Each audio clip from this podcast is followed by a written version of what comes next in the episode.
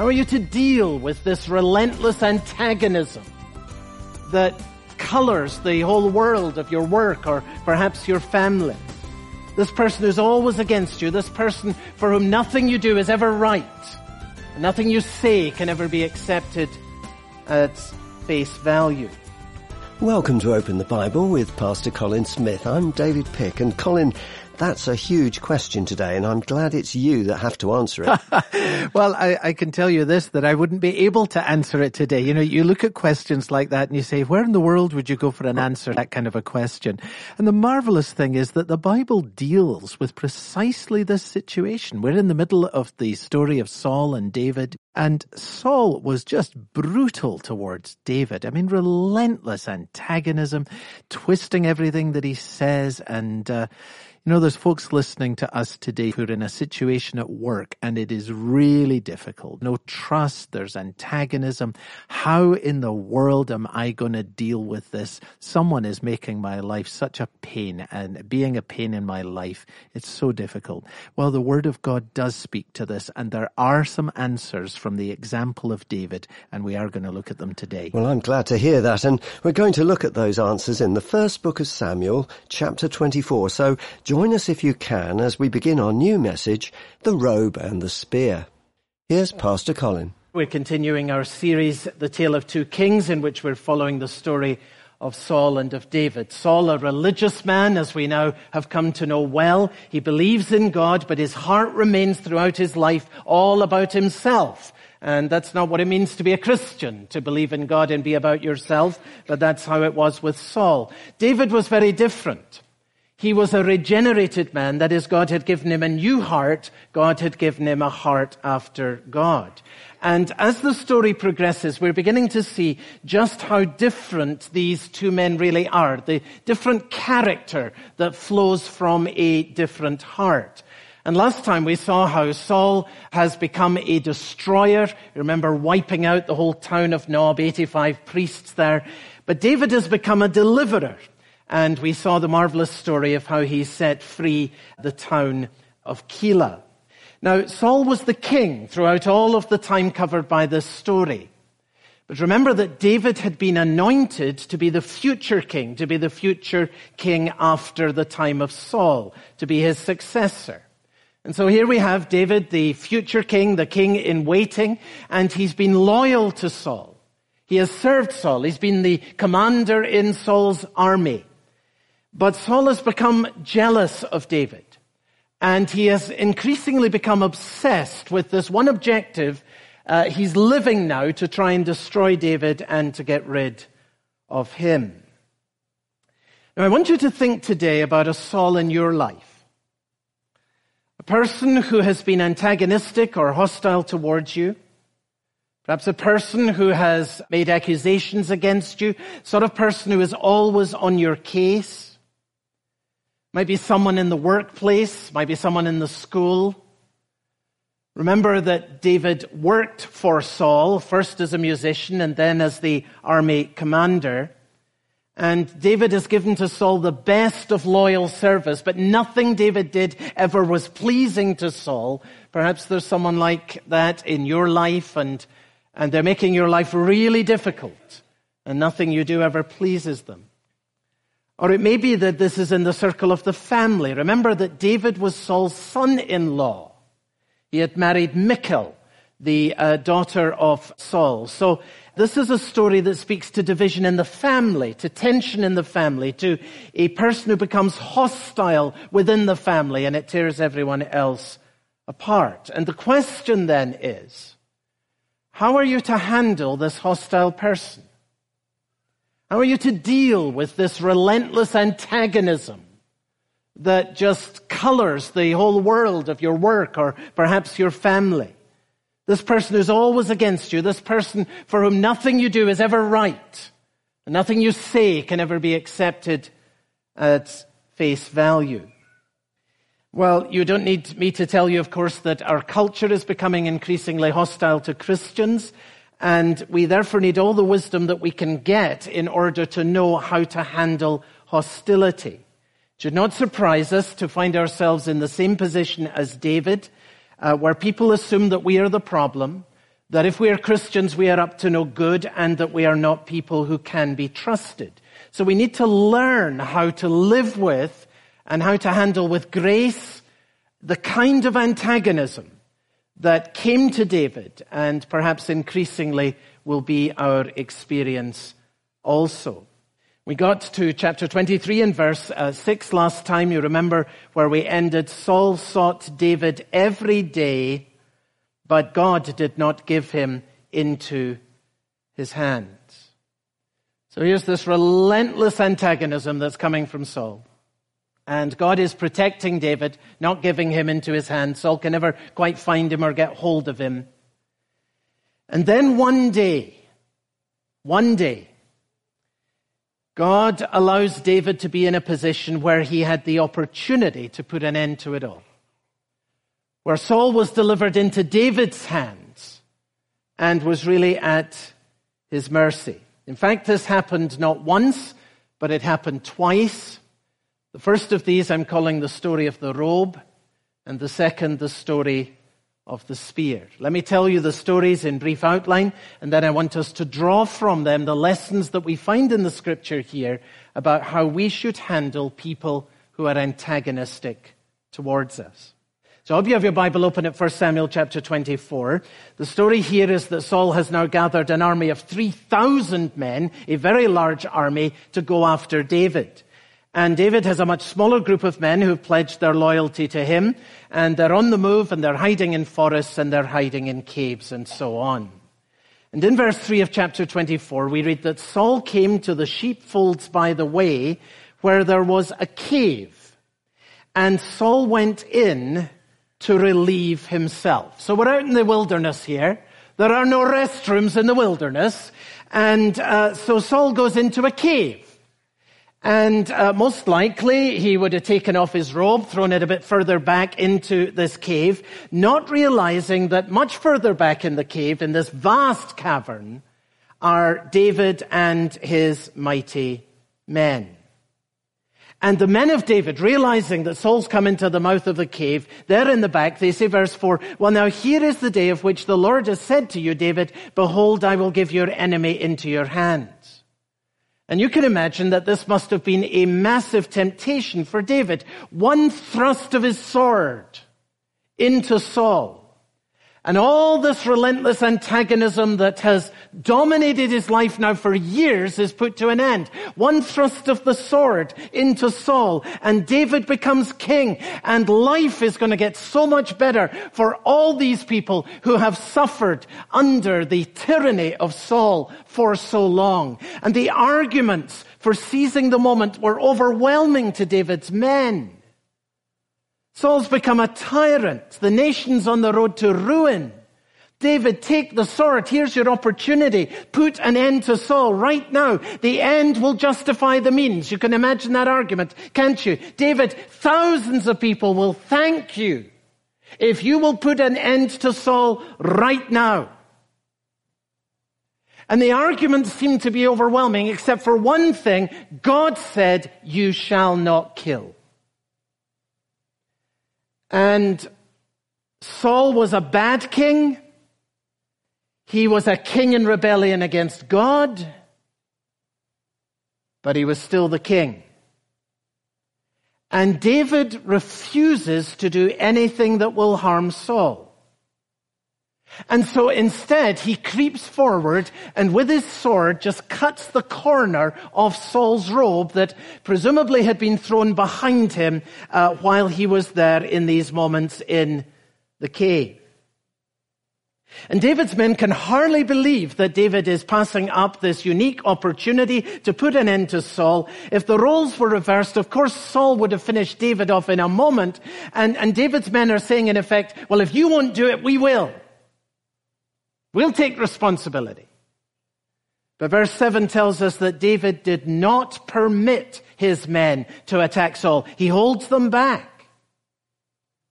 So now you've got the picture. Saul finishes his business. He comes out of the cave. He has absolutely no idea of the grace, the kindness, and the sheer loyalty that has been shown to him by this man David. Until David comes out holding the corner of Saul's robe in his hand. And we'll come in just a moment to what uh, David said to Saul, and then what Saul said to David, and what we can learn from it. And there's so much here. But I want you to notice first that this sparing of Saul's life, this grace that David extended to Saul, happened not simply on one occasion, but it happened twice. It's very significant because you remember earlier in the story, twice Saul the destroyer tries to take David's life by throwing the spear. And we're now reading in the Bible that twice David the deliverer saves Saul's life by intervening on his behalf. And the second story is just over a couple of pages, and you can read it in full in your leisure. I'll just give you a quick outline of the story. It's in uh, chapter 26. It's the story of the spear. And the significance of this second story is that Saul did not change even after he was shown grace by David in regards to the story of the robe. In chapter 26, Saul is back doing what he had always done before, hunting David and trying to destroy him. Isn't this interesting? Even after Saul tasted grace, it did not change him. He remained the same. And so chapter 26, where Saul is back on the hunt for David, David finds the camp where Saul and his 3,000 men are sleeping. In verse 5 of chapter 26, David rose and he came to the place where Saul had encamped and David saw the place where Saul lay with Abner, the son of Ner, who was the commander of his army, and Saul was lying within the encampment while the army was encamped all around him.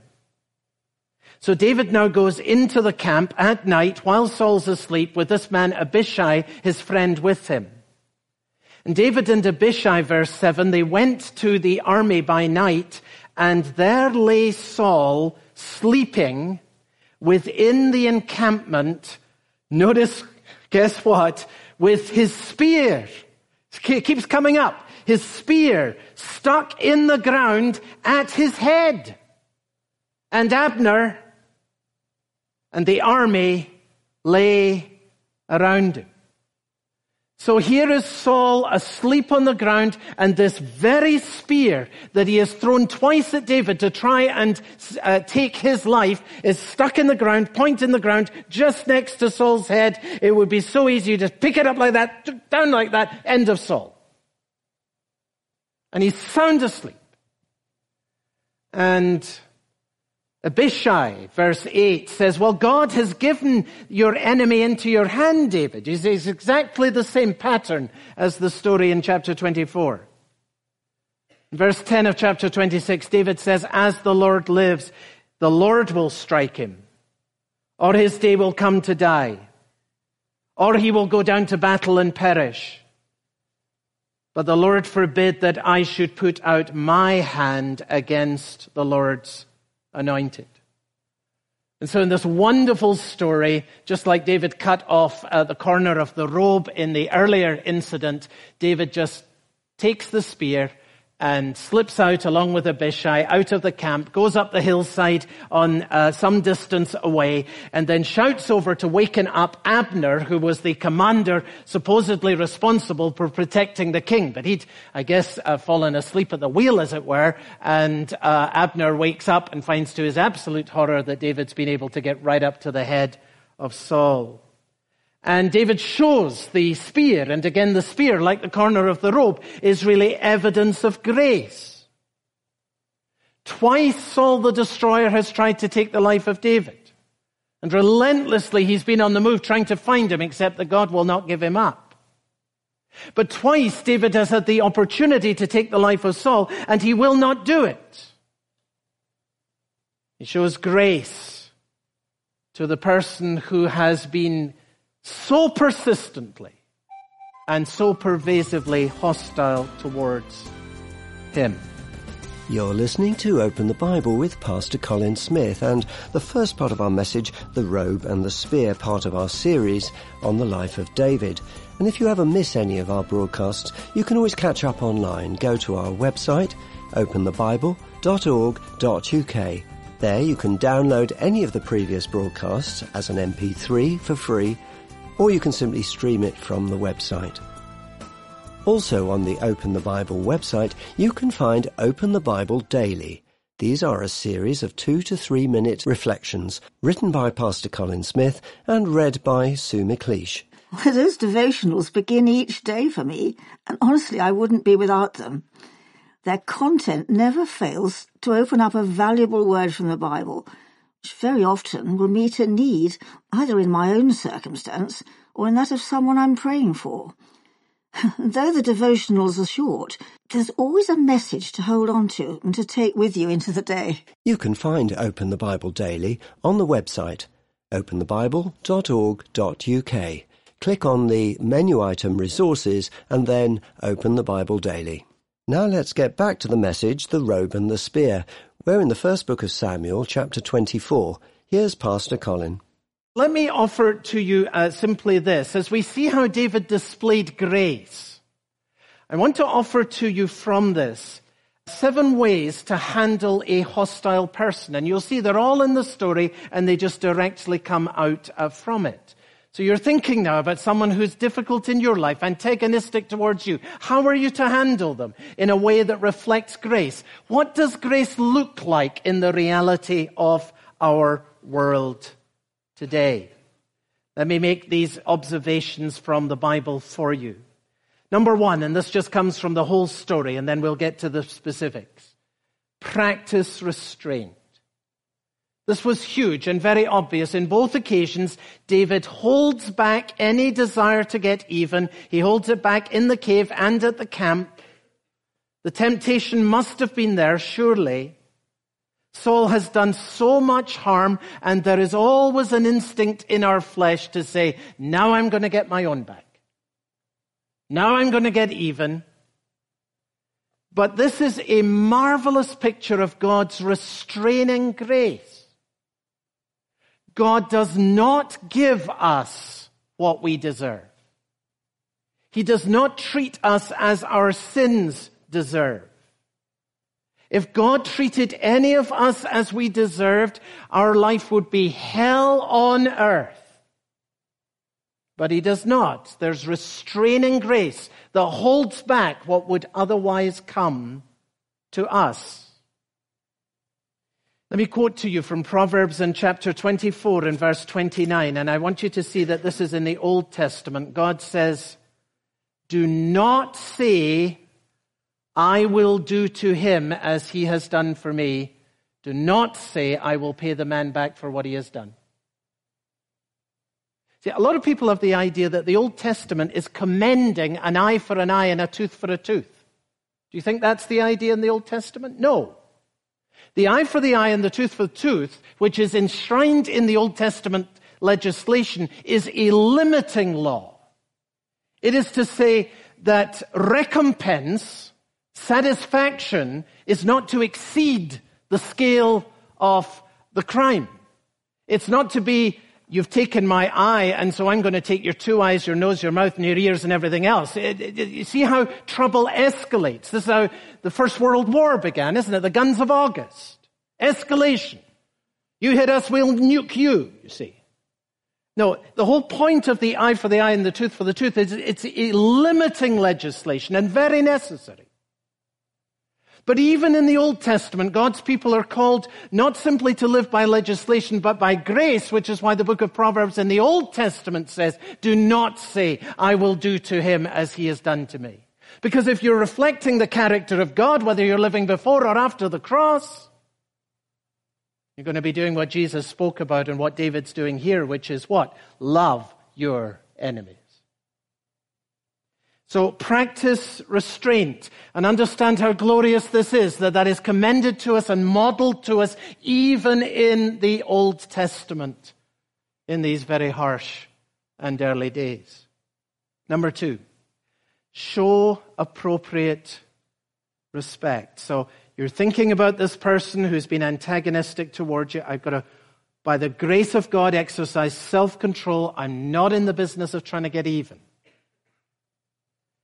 And secondly, I want, because I want to be a peacemaker at all times, to show to this person proper respect. That's in verse 8. David arose and went out of the cave and he called out after Saul. And notice how he speaks to Saul, who's hated him so much. My lord the king. And when Saul looked behind him, David bowed with his face to the earth and paid homage. Now, the scriptures are really clear on this principle. It's very important if you have a bad boss, you have a dysfunctional parent, you're in a relationship where someone has behaved uh, badly. The scripture says, give honor to whom honor is due. That's Romans 13 and verse 7. Honor your father and mother. That's the fifth commandment. Honor everyone. 1 Peter chapter 2 and verse 17, and particularly honor the emperor, 1 Peter 2 and verse 17. Well, what kind of emperor did they have in the days when Peter was writing? A dreadful one. But you still honor, and you still give honor to whom honor is due. Show respect for other people, especially other people who God has put in positions of authority over you. They may not exercise that authority well. Saul was a disaster. But notice the example of David. He does not say, well, Saul's forfeited any right to any respect from me. He shows respect because he's a man of grace and he wants to see hostility lowered, not to see it increase. You've been listening to Open the Bible with Pastor Colin Smith and our message, The Robe and the Spear, part of our series, The Life of David. And we'll continue next time when we look at how grace is displayed. Remember, if you ever miss any of our broadcasts, you can always catch up online. Go to our website, openthebible.org.uk. There you can download any of our previous messages as MP3s completely free, or you can stream them from the website. Open the Bible is supported by our listeners, people like you. And if you want to help and support our work of bringing God's Word to folks all over the country, we would greatly value a regular donation each month. As our way of saying thank you when you set up a regular amount of £5 or more, we'd like to send you a copy of the book You Can Trust God with Your Story, Embracing the Mysteries of Providence. It's by Nancy DeMoss Wolgemuth and Robert Wolgemuth. And Colin, who would you say this book's written for? Oh, I think it's for every person who has ever said, what in the world is God doing? And I think, I think we've all asked that question many, many times. You know, you look at your life and you say, oh, if only something were different. If only I didn't have this illness. Or if only I had a believing partner. If only I wasn't in this particular situation. And what we're really doing is we're asking a question about what it is that God is doing in a circumstance that we would not have chosen. And Robert and Nancy have written a marvelous book that reminds us that it is God who writes the story of his children's lives in all of the circumstances that we face. So, you know, you look down the contents page of this uh, book, chapters on you can trust God when your marriage is in trouble. You can trust God when you're hard pressed financially. You can trust God when you lose your health.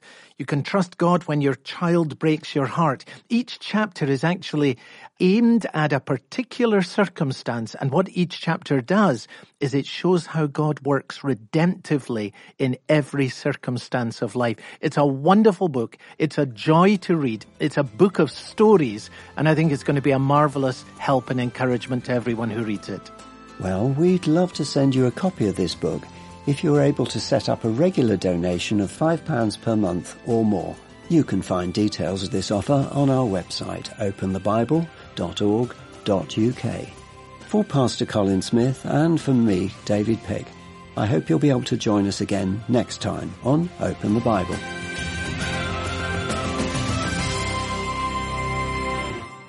This broadcast of Open the Bible was supported by our listeners. How do you handle an antagonistic person in a way that reflects grace? Find out what that looks like next time on Open the Bible.